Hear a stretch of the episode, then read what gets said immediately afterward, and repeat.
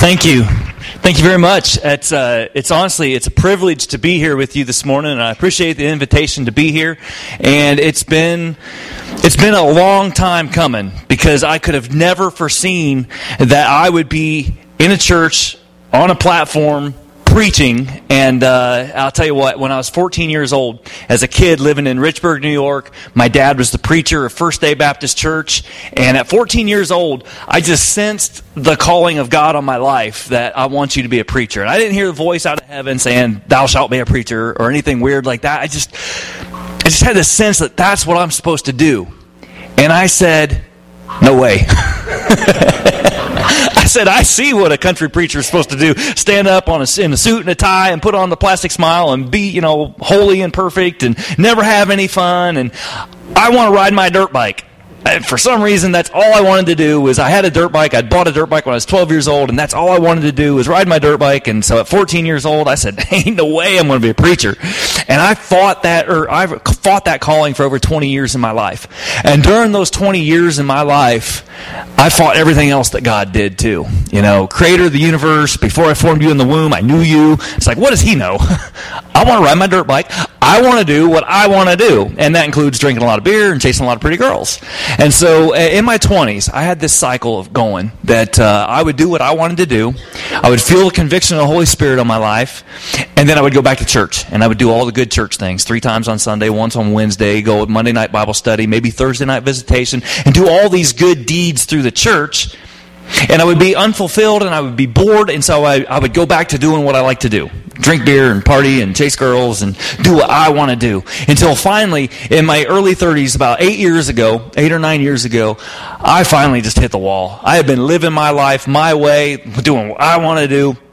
I had gotten my girlfriend pregnant. This little baby was born. Most precious thing I'd ever seen. Greatest day of my life turned into the worst day of my life because the child's mother and I, we just couldn't get along. And so the pain of that failed relationship and along with everything else that was going on in my life, I was an alcoholic, I had a failed business, I was bankrupt, I was going broke, everything, everything I touched turned into rust, not gold. And, and through the pain of that, I finally, I finally hit my knees and I said, all right, God, you win. Whatever it is you want in my life, I'll do it. If you want me to preach, I'll preach. I had no idea that that's what God had in mind all along. And a few years ago, I felt the calling of God on my life again as I've been a minister with Team Faith, as I've been a pit pastor with Team Faith for almost six years now. I felt the hand of God saying, use what you do there to leverage it with my people in the church to encourage and inspire uh, the faithful in the church. And so it's been a long time coming, but I am thankful to be here today, standing on a platform inside of a church behind a pulpit. Although you can't see it because of the grass, uh, this is my pulpit. you might not have any idea what that is. That is actually a tire changing stand. As a, uh, as a dirt bike racer and as a professional mechanic on the series, that's part of what I do with Team Faith. Not only do I do the GNCC series that you saw, but I'm also a professional mechanic on the Arena Cross indoor racing series. I change a lot of tires. And I remember as a 14 year old, 15, 16 years old, living in Richburg, when I needed to change a tire, I wrestled the, the, the wheel off the bike, I put it on the ground, and I started stabbing it with screwdrivers until it either came off or I popped the tube. And 60% of the time, the tire would win. But nowadays, with the right tools, the right equipment, the right technique, man, those tires just jump on and off. And that's part of what I get to do. But another part is getting to share Jesus Christ with uh, with other racers and being relevant to the culture that I live in, which is the dirt bike racing world. And you see my setup outside and, and the music playing, and we always have chapel on Sunday mornings at the racetrack. This time of day, we're underneath those tents over there, and uh, a group of people a little bit smaller than this will gather underneath that tent, and we'll have church. And that's part of what I do is take the church to the racetrack, and it's my privilege to bring the church to you today and to share what God's put on my heart. With Team Faith, part of what we do not only do we take the church to the racetrack, but we also try to uh, use dirt bikes to share the gospel of Jesus Christ with other people through freestyle motocross. You saw a little bit of freestyle in that video there. I don't hit the jumps, but I'll work on the bikes for the guys that do hit the jumps. And uh, last year, we were doing a freestyle show up in Ludington, Michigan. And we invited uh, two of our riders to come and, and do this freestyle show for us. One of them was Kevin Johnson. Uh, Kevin Johnson has been a professional rider for us for a long time. Uh, he, he twice got the number three plate in the Arena Cross Series. Super fast racer. But not only is he a fast racer, he's also a very, very talented freestyle rider. And he can hit the ramps, he can do the backflip, he can do all kinds of tricks. In 2008, we went to X Games with Kevin Johnson. He was invited to come and do the speed and style event, the inaugural event, and he took gold in that contest. And if you're in, um, in the high school Sunday school class, you'll probably hear more about that. So I'm sure that now there'll be some 50 year old teenagers in that class, and that's cool too. but Kevin Johnson, talented, talented rider. He just puts his, he throws a leg over a dirt bike. He knows what to do. So we bring him up there for a freestyle exhibition so we can, anytime that we do a freestyle show, we stop, guys get up on top of the ramp, share share Jesus to whoever will listen. And because they're so talented at riding, everybody wants to listen. Wow, what do these guys have to say? Our other rider that we invited to this event was Scott Murray. If you follow any kind of freestyle motocross on TV, uh, Scott Murray's the one that wears the hockey gear because he comes from Michigan and uh, hockey's a big deal up there. And he was just a poor boy growing up, didn't have any motocross gear, so he wore hockey gear. And now he's a X Games competitor. He does the double backflip and lands it about 50% of the time. And the other 50% of the time, he walks away. Uh, but we invited him to come. And we did, we did this freestyle show. We shared Jesus with the crowd, uh, did a couple shows that weekend after it was all said and done, we packed up, uh, put all of our equipment away. We're standing there just kind of drinking some water, sweat dripping off of us, and Scott and I are talking, and he puts a tool into his toolbox, and he's like, oh, hey, I forgot all about this. And he pulls out a chunk of pavement out of his toolbox. I was like, what are you doing with a chunk of pavement in your toolbox? He said, I don't even know why I put it there, but I was at Walmart the other day, and I drove my truck into Walmart, and you have to understand, his truck is an F650, one of those big Ford trucks that has a semi uh, tires on it, but it looks like a pickup truck, but it's a you know monster pickup truck, so it weighs a lot. He said, I pulled into Walmart, had just paved the parking lot, and I, I, I, parked my truck. I went inside, did what I had to do. I came back out. I got in my truck, and I started driving away. And all of a sudden, I was going whomp, whomp, womp, womp. And I was like, what in the world? So I got out and I looked, and on the front tire, there's this chunk of pavement. and so I peeled it out. I dug it out with a screwdriver, and I didn't know what to do with it, so I threw it in my toolbox. I was like, well, can I have it? How much do you want for it? I'll pay you money for it. How much do you want for that chunk of pavement, Scott? And he looked at it. He's like, you can just have it. But you got to tell me, why do you want a chunk of pavement? I said, Well, I think it would be a great object lesson because this has kind of been on my heart for a while. That Revelation chapter 21 says that the streets of heaven are paved with gold. And his eyes lit up. He's like, Yeah, man, it sounds really nice. I said, So we think that heaven is full of money, but in reality, the things that we value the most on this earth, just a chunk of pavement in heaven. And we spend so much of our time and our energy chasing a chunk of pavement because we think it's valuable. We think it's worth something. Jesus, in one of the, in his most famous sermon that he gave, the Sermon on the Mount, he's talking to a group of people there on the hillside. And in Matthew chapter 6, you can read this for yourself. It says, Don't store up treasure for yourselves here on this earth where they can be eaten by moths and get rusty and where thieves break in and steal. Instead, store your treasures in heaven where they will never become moth eaten or rusty and where they will be safe from thieves. Wherever your treasure is, there your hearts are also. And I've read that so many times. I'm like, man, that's great, Jesus. That's a good word. But how? How do you store up treasure in heaven? I don't know that I have the answer for that today. But I will tell you a story. And this story goes back about 2,750 years ago to a guy named Isaiah. Isaiah was a prophet in the Old Testament times. He was a prophet that was sent out to the nation of Israel and uh, and he was one. He was basically a spokesperson for God, and he would go to the king of Israel and say, "Hey, this is what God's saying. He's saying you need to straighten up and fly right. He's saying that you need to turn to Him, turn your heart back to Him, and away from these foreign gods and away from these idols. We need to we need to worship the one and true Creator, the living God." And that was a lot of Isaiah's message. And he also had a lot of prophecies about a coming Messiah, one that would come to this earth and set everything right And then in the middle of Isaiah, uh, in the middle of his recordings of what God had told him to say, in Isaiah chapter 19, verse 21, it says, In that day the Lord will make himself known to the Egyptians. For the Lord Almighty will say, Blessed be Egypt, my people. Now that's a weird thing to say in the middle of Isaiah. Because if you're familiar at all with the history of the nation of Israel, they were slaves at one time in Egypt. They went there when they were a family, basically the family of Jacob, the family of Israel, went to Egypt to be free from, uh, from poverty and from famine. They go into Egypt, and then 400 years later, they're a nation of people, and God's promise to Abraham had come true that you will be a nation upon nations. There will be sand upon the seashore. You can't count it. And so here they are, thousands upon thousands of them. They are a nation, and they're in slavery in Egypt, and God raises up a guy named Moses. And Moses goes to Pharaoh and says, Hey, let my people go. Moses says, No way. And so 10 plagues later, Pharaoh's finally like, All right, get on out of here. And they go out, they go across the Red Sea, they go into the wilderness, and there God gives them the word through, the, through Moses, tells them, Here's some things that you need to know. Here's some, th- some rules to follow in order to govern yourselves. And one of the rules was never, ever go back to Egypt. Don't buy your horses from Egypt. Don't marry the Egyptian women, even though they're really pretty don't go back to Egypt. And then in the middle of Israel's Old Testament history, in the middle of the prophecies of one of their most well-known prophets, it says, in that day, says, when the people cry to the Lord for help, he will send them a Savior who will rescue them, a messianic prophecy. In that day, the Lord will make himself known to the Egyptians. I read that a couple years ago when I was in Egypt, of all places. We had been contacted to do a freestyle show in Egypt.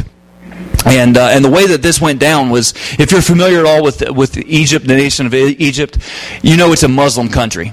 All right, it, it's not a Christian country; it's Muslim. But in Egypt, if you are not a Muslim, you are a Christian. And because you're a Christian doesn't mean that you know anything at all about Jesus Christ. It just means that you're not a Muslim. And if you're not a Muslim, then you're a Christian. And if you're a Christian, what do you do? Obviously, you get a tattoo of a cross, right? And that's what all Egyptians do. If they're not a Muslim, they get a tattoo of a cross right here on their wrist. But they don't necessarily know Jesus. And so what happened about five or six years ago was that there's a, there's a true Christian church in Cairo they truly know Jesus. And they were burdened and they were passionate about letting their countrymen know about Jesus. And so they pulled their money together and, and their mission was they went out into the middle of the desert, about halfway between Cairo and Alexandria. They went into the middle of the desert and they bought property. It was this old abandoned camp. Not even sure what the, what the purpose of the camp was, but it was out near the little village of El Wadi. And so they, they established the El Wadi Sports Outreach Camp and they irrigated it and they start put some sprinklers out and they grew some grass. Now in Egypt, soccer is a big deal. And we just saw the World Cup and you know a lot of people watch soccer on television. Soccer is a big deal in Egypt. One of the only places that you can go to in the whole country of Egypt to play soccer on a grass field is El Wadi Sports Camp. And so they started holding soccer camps out at this El Wadi, and they started building some barracks type of buildings. And they said, We're reaching the kids for Jesus, and we're telling the kids through soccer about Jesus, much like what we do at Team Faith, using dirt bikes to reach people for Jesus. Said, Well, how can we really leverage this so we can let our countrymen know about there's a, there's a God who loves them and, and who sent his very own son to rescue them? I said, I know. We'll have an action sports outreach festival and so what they did was they contacted people all across the world. They contacted a jiu-jitsu team out of Brazil, I think it was, that came in and did karate demonstrations. And they contacted uh, a basketball team, kind of like the Harlem Gold Globetrotters, except they were Christians out of America. And they contacted uh, a unicyclist. And they contacted uh, strongmen who could bend steel bars in their teeth. And they had all these different exhibitions. And at every exhibition, the athletes would stop in the middle of their exhibition and they would tell people about their faith faith in Jesus Christ. Well, this went on for about a year or two, and, and the people got together and they said, Man, this action sports outreach, I think we're on the right track here. But it could go bigger and it could go bolder and it could attract more people. I know what we need to do. We need to bring in freestyle motocross. Because here in Egypt, everybody loves dirt bikes, but there's not a dirt bike to be found in the whole land. The only time that people could ever see uh, freestyle motocross is on YouTube. The internet's very, very big, all worldwide. And uh, so the, the Egyptians, they said, how are we going to get freestyle motocross into Egypt?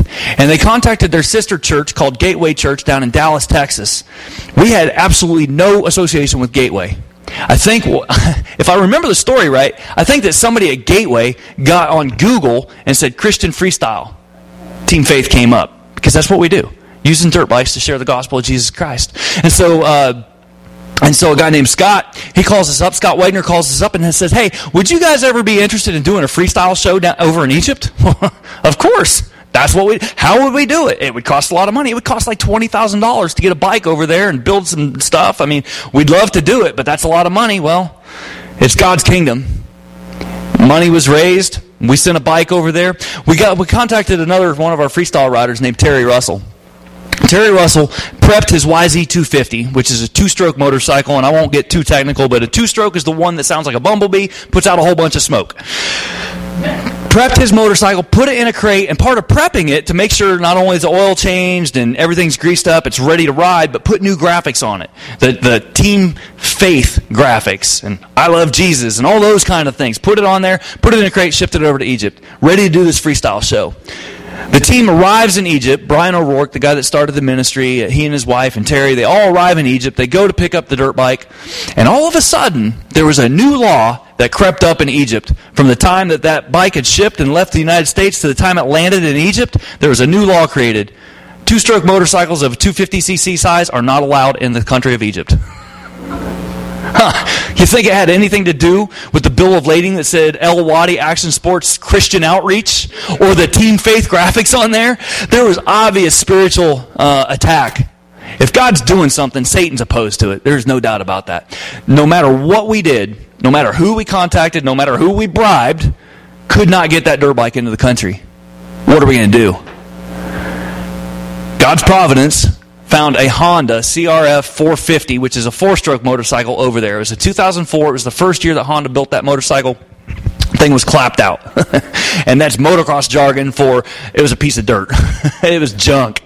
Matter of fact, it had a wheel, an aluminum wheel that was cracked. Now, here in the United States, you take that aluminum wheel and you go down to a certified welder and you say, hey, can you weld this wheel up? Sure, no problem. You look around the shop, you see the certificates on the wall, no problem. In Egypt, you go to a back alley you say, hey, you know anybody that has a welder? Oh, sure. He can weld anything. Yeah, right. You take that wheel and he welds it up. We put it on the bike, and Terry Russell jumped that dirt bike 30 feet up in the air. And freestyle motocross is born in Egypt. That went on for, I think the next year Terry wasn't available, so Kevin Johnson went over there. And we managed to get a four stroke motorcycle in there, no graphics on it. The bill of lading was somewhat subdued, and we got that dirt bike in there and, uh, and, and the second year of freestyle motocross in Egypt went down. And then the third year, we said we really want to do a good job for these people. This this sports camp is putting forth their best foot, and they're bringing people to Jesus Christ, and we get to be a part of it. Let's really let's really put forth our best efforts as well. Let's take two riders. Let's take Kevin Johnson and let's take Scott Murray. We sent another bike over there, and I said, you know what? Every year that we go, I see that there's spiritual opposition. If we're going to have two dirt bikes in Egypt, you should probably take a professional mechanic. and it's a good thing. Actually, we, we thought about it, we prayed about it, and said, you know, that's actually a pretty good suggestion. We ought to take you along. And as it turned out, there was a lot of work to be done on two dirt bikes over in Egypt, sitting in the sun, sitting in the desert air for a year. Seals were dried out, and there were leaks, and so I had a lot of work to do. But my experience in Egypt was in 2012.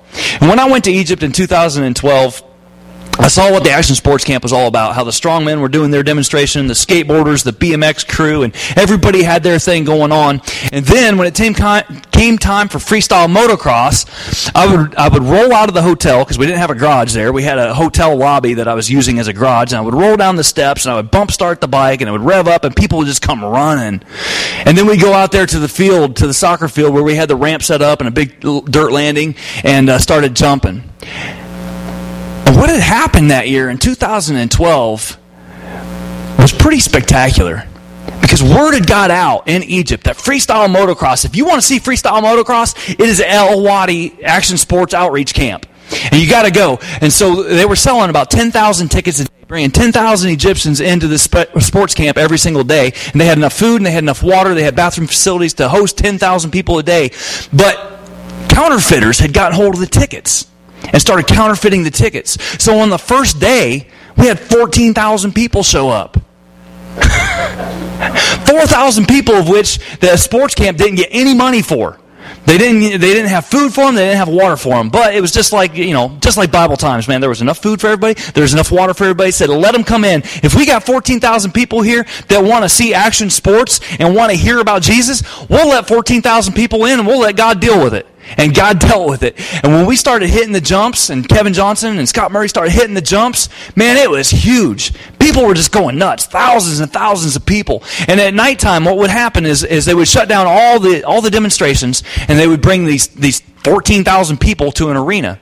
The arena in the United States, due to fire codes and other, you know, just we want to have enough room in between seats for people to be comfortable. We would say that this arena seated about 5,000 people. They packed 10,000 people into this arena. And then there were 2,000 people standing around the walls on the outside of the arena, and there were 2,000 people that were just out of luck. They were just lounged out on the grass, couldn't couldn't get anywhere near the arena to hear what was going on. And in this arena, they started singing worship songs in Arabic, and I couldn't understand it, but the Holy Spirit was there. I mean, it was a heartfelt people raising their arms, singing to Yeshua, singing to Jesus the Messiah.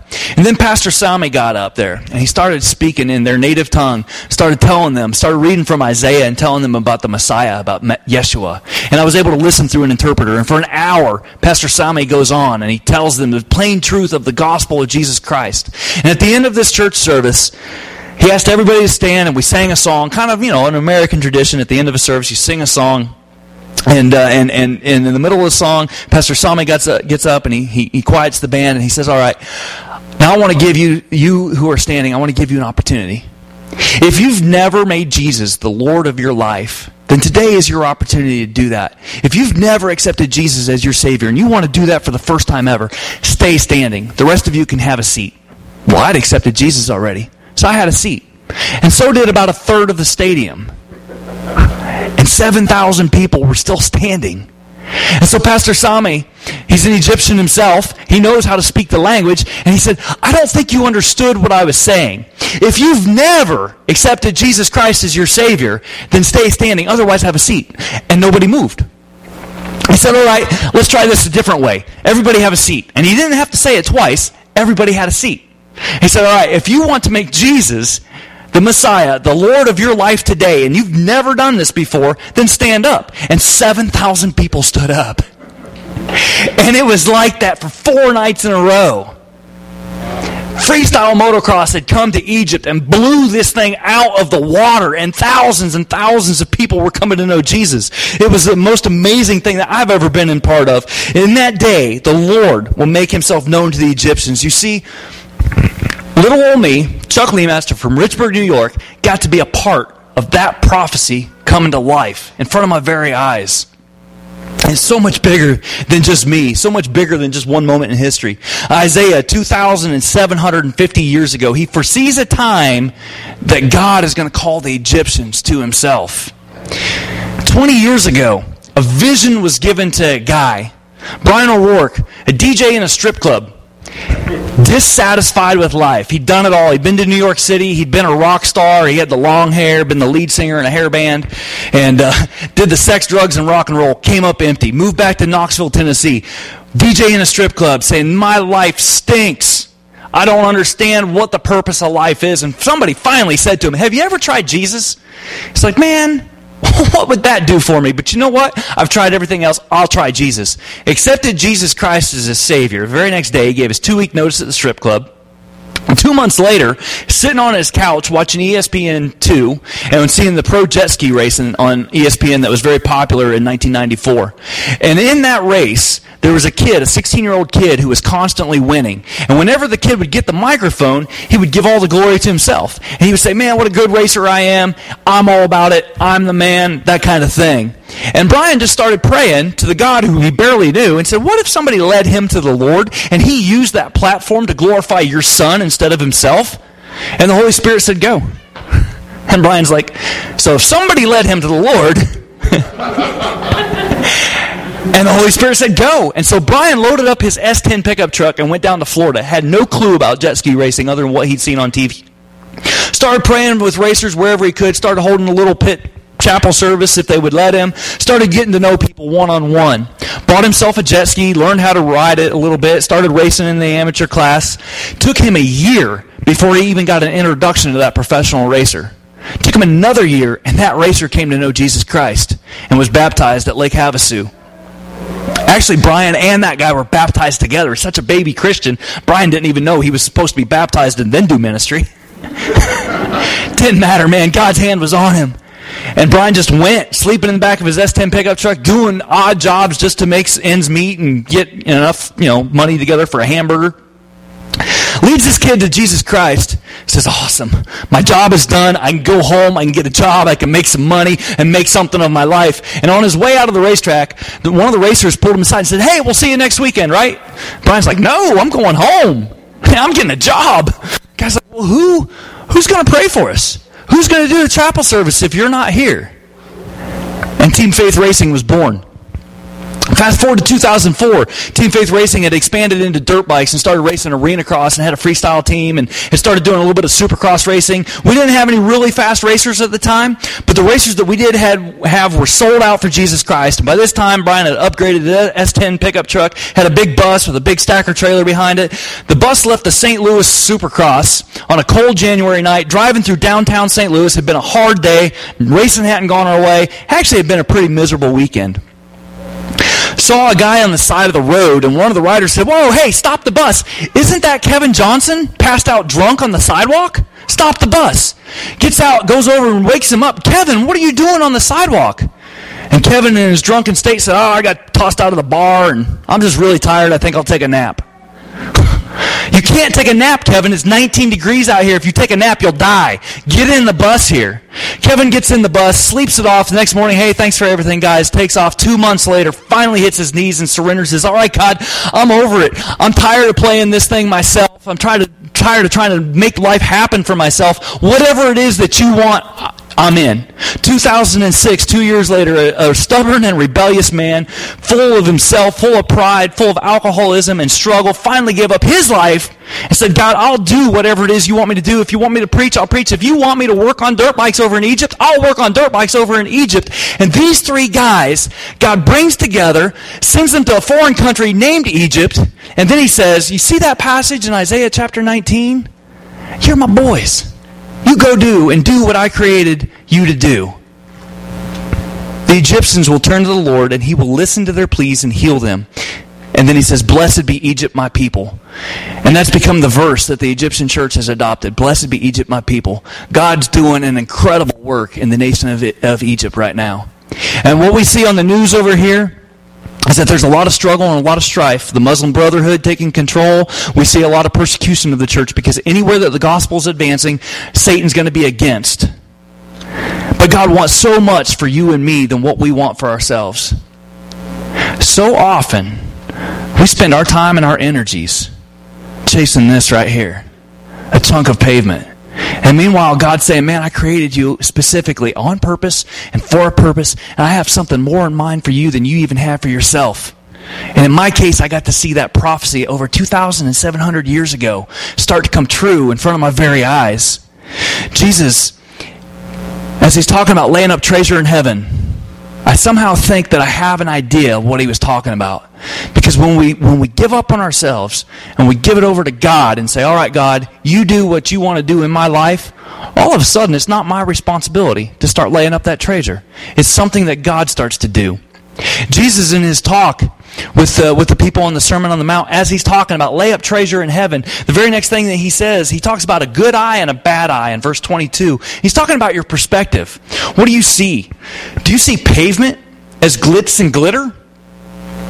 Jesus then said, He says, you can't have both. You can't serve God and man. You can't serve God and serve money. You can't have it both ways. And so often we spend our time chasing that pavement and we, and we have a half hearted commitment to the God who created us and we put the sticker on our bumper and we put the magnet on our refrigerator, but it has no impact on the way that we make our life decisions. And God's challenging us, just go all in. You don't know what could possibly happen when you go all in and serve your and, and give your life to the very one who created you and knows why he created you. So my challenge for you today is don't do what I did for 20 some years and settle for just a chunk of pavement. Because that's all going away. The stuff that's going on that God created you for is something that's going to last forever. Let's pray. God, thanks so much for giving me the opportunity to be here this morning. Just thanks for the people that are gathered. I pray that you encourage the hearts of every person that's here. I know that there are people that have their struggles and there are things in life that we don't understand. But I know that you are a God of it all, and I know that you persevere through it all, and I know that you have your plan and your purpose. And so I just pray for the people that are on the bubble, wondering if you have a plan and a purpose for their life. I just pray that they'll go all in. And I pray for the people that are all in. Just continue to use them and draw us all closer to you, Lord. I love you, and it's my privilege to serve you. In the name of Jesus, amen.